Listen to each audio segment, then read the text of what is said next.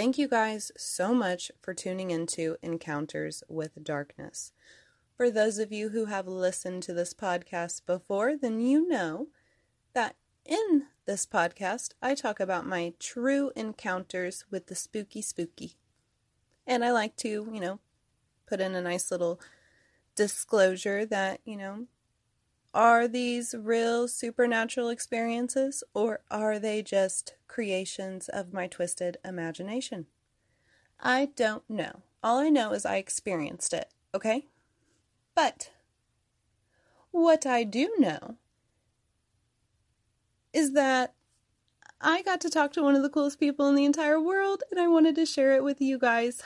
Okay, so her name is Glacia Kronk. She is the author of the Lark Hendricks novels. She has under her belt right now The Softwood Hour.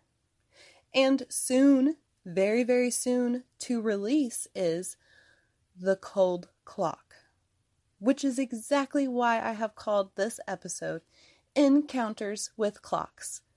I bet you all were thinking that it was going to be something really, really spooky with a clock, but it wasn't. What is really, really spooky is what Glacia herself had to go through. And and because of what she had to go through, she was able to become what she is now. And and that that my friends, that is amazing. So I'm going to put all of her links in the description below so you can check her out and you can buy all of her books cuz I know you're going to. But before we start the interview part of this episode, I just kind of want to fill you in on something. Through the interview, you might be a little confused, so I just want to clarify something right now. And this is a quote from Miss Glacia's Facebook page. So it'll just help you understand, okay? Horse trainer plus head injury equals author of a psychic. Okay. And I may have paraphrased a little bit. Maybe I threw an extra word in there. I don't really know. But but what I do know is the interview is going to start right meow. I suck at talking about myself. Um, I mean, what's the thing that has come up over and over again? The whole like un- unlikely author thing seems to be the drum that everybody keeps beating, and it's the thing that everybody seems to be finding really, really interesting. I mean, to me, it's not very interesting at all. It's kind of inconvenient, but I mean, that's probably I mean, th- that's probably the thing that people that people find the most in, intriguing is, you know, how I, how and why I started writing and my history and stuff like that. Um, honestly, I always feel really weird plugging the book. Um, yeah, I know. I hate I hate doing that. I hate asking people buy my buy my book. You know, hey, it's got three. You like you like scary stories. I hate yep. that. I like more selling myself, I guess. Like, yeah. hey, this is who Absolutely. I am. If you want to know like how dark my mind can get, then you might want to read my book. Yep, absolutely. I'm totally on that. I mean, I'm not quite on that on the same like bandwidth as far as like you know like the the the dark corners of the mind hidden recesses and sort of stuff like that i'm more of like the conventional run of the mill boring uh, mental illness type type of person. So like they're different kinds of dark corners, I guess. There but, is. I mean, I feel like it was kind of your healing process, really. Yeah, no, it absolutely was. It 100% uh, was, but it wasn't it wasn't something that like I sought. It was something that I was like damn it, like I need something really really fucking hard and uh, my memory was just utter crap at that time. And so I figured, you know, if I could write a story that it would give me something that I could point to at the end of the day and be like, yep, I did that thing. And maybe I would be able to get my get my crap together and it would help me. Back then I was still at the point where I was like thinking that I could like rehabilitate my brain to the point where it would be where it was before I got hurt and I was I was corrected by my by my doctors. They were like, "Well, that's not really how brains work. Brains are not elastic, they're plastic. You can find new ways to make things work and, and whatnot, but it's never going to go back to the way it was. You'll find a new normal, but it's never going to, quote, heal. So, yeah, I was really disappointed to hear that. That's that's true. It's so true. I had a stroke when I was pregnant, actually. Whoa. Yeah, it was just a mild stroke and it was stress induced. Uh-huh. But I feel you there because before I had a stroke, I could remember so much like yeah, names, places, um, lines from movies. And now I've always been a huge nerd. So now I've it's been really really difficult because I feel like whenever I'm talking to someone about something that I've not recited. Like work, that's fine. I've recited all of that stuff, it's ingrained into my mind. But just to have conversations and bring something up, I always sound so dumb. I wanted to talk about um, the fact I wanted to play on kind of the title of Encounters with Darkness and I mm-hmm. feel mm-hmm. like for a lot of authors, especially ones that, I don't know, they may not be well known, but are good, I feel like their writing comes from a dark, a dark place, you know? Sure.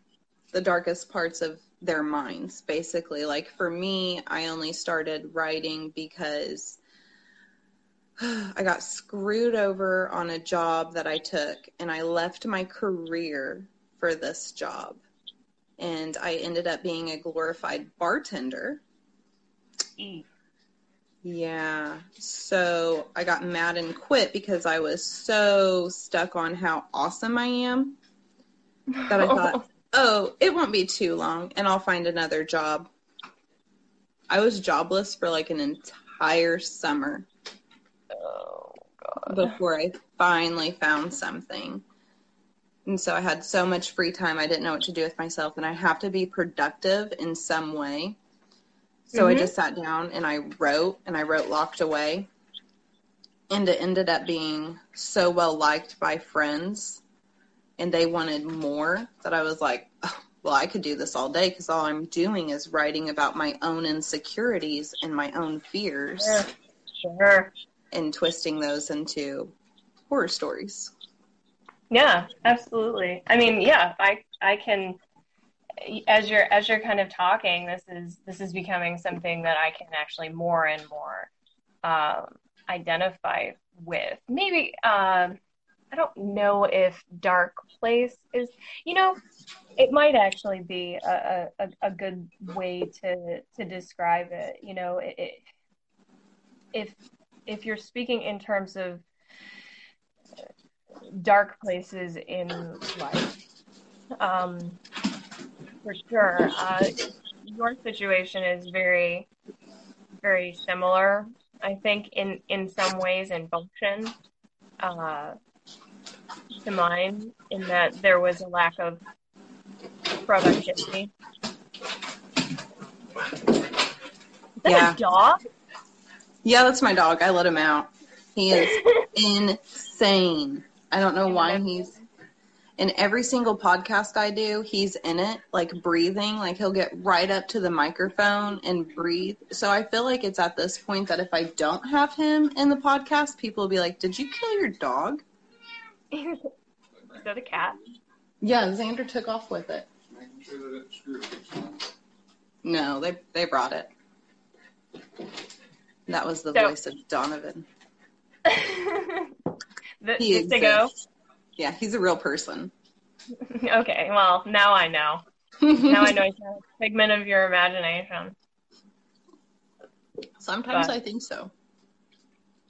right? Do you ever have those moments where you feel like so detached from reality that I, I guess I guess um I guess a psychiatrist would probably call it like psychotic delusion. But, mm-hmm. but it's more fun than that, right? When you yeah. kind of know that it's going on where you're like, holy crap, what is and maybe it's like an existential crisis.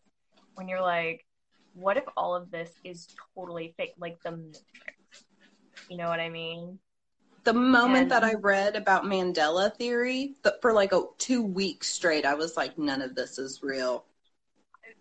It mind fucks you. Yeah, it does. It is hardcore raw dog mind fuck. Yeah. Yeah. I, and that's I, being an author, kids. That's what it's like every day. Mandela theory, constantly. Mandela theory, raw dogging you. yeah, all the time. well, I mean, I guess that's why we write, right? I mean, it gives an, a, a creative and, and, and emotional outlet. It uh, it allows for that thing that I you just touched on that that I sort of mentioned before that when you're finished, you know, you feel even when you're not finished, you know, at the end of any given day, you feel productive because you can look mm-hmm. at the, you know, your word count and be like, okay, you know, I, I did, I did something, you know, today. And yeah, I mean, it's, it's fun. I, I didn't realize it was fun until I started, until I started doing it. I actually hated writing with a fiery passion. I hated writing. oh, and I've, I've always wrote I started with like poems, you know, being that mm-hmm. little 12 year old girl locked in your room, like, life is pain. right? Yeah. Why didn't he love me? yeah. At 12, you think you understand what that is. And yeah. Everybody thinks they, of course, shit, I shouldn't say that. It's not just at 12. At every age, you think you know. Yeah. And then the next age comes and you're like, fuck, I did not know. I'm wondering how many more times that's going to happen to me in my life.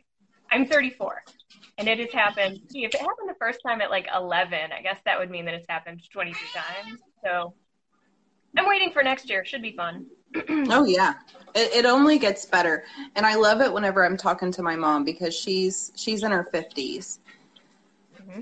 almost 55 at this point, and all the time she's like, Oh, Ashley, if I would have known what I knew. and I'm like, but she'll say something crazy like, if I would have known what I knew at 49, if I would have known what I knew now. I'm like, that was like not even that long ago. You're still learning? Like, talk to me when you're 60. I want to know how, how you feel about 60 and what all you know now. Sure, right? Start making notes, mom. Tell me what it is that you learned between now and 60. If you're still listening, then you, my friend, are the real MVL most most valuable listener. That's that's what I was going for. Okay? So just just give it to me, okay? Thank you. Thank you, thank you, thank you, Glacia, for coming on to my podcast and talking about everything that you've went through and and what made you become the amazing writer that you are. Girl, you do not give yourself enough credit. And all of you other people that are listening that are also MVLs, just just give it to me, okay? Just give it to me. Please check out all of these links. Just your view is very, very, very helpful. But I know you're going to like everything, okay? And you're going to buy her books. But again, Thank you all so much. It's people like you that give us authors hope. So thank you. Enjoy your night. Stay creepy.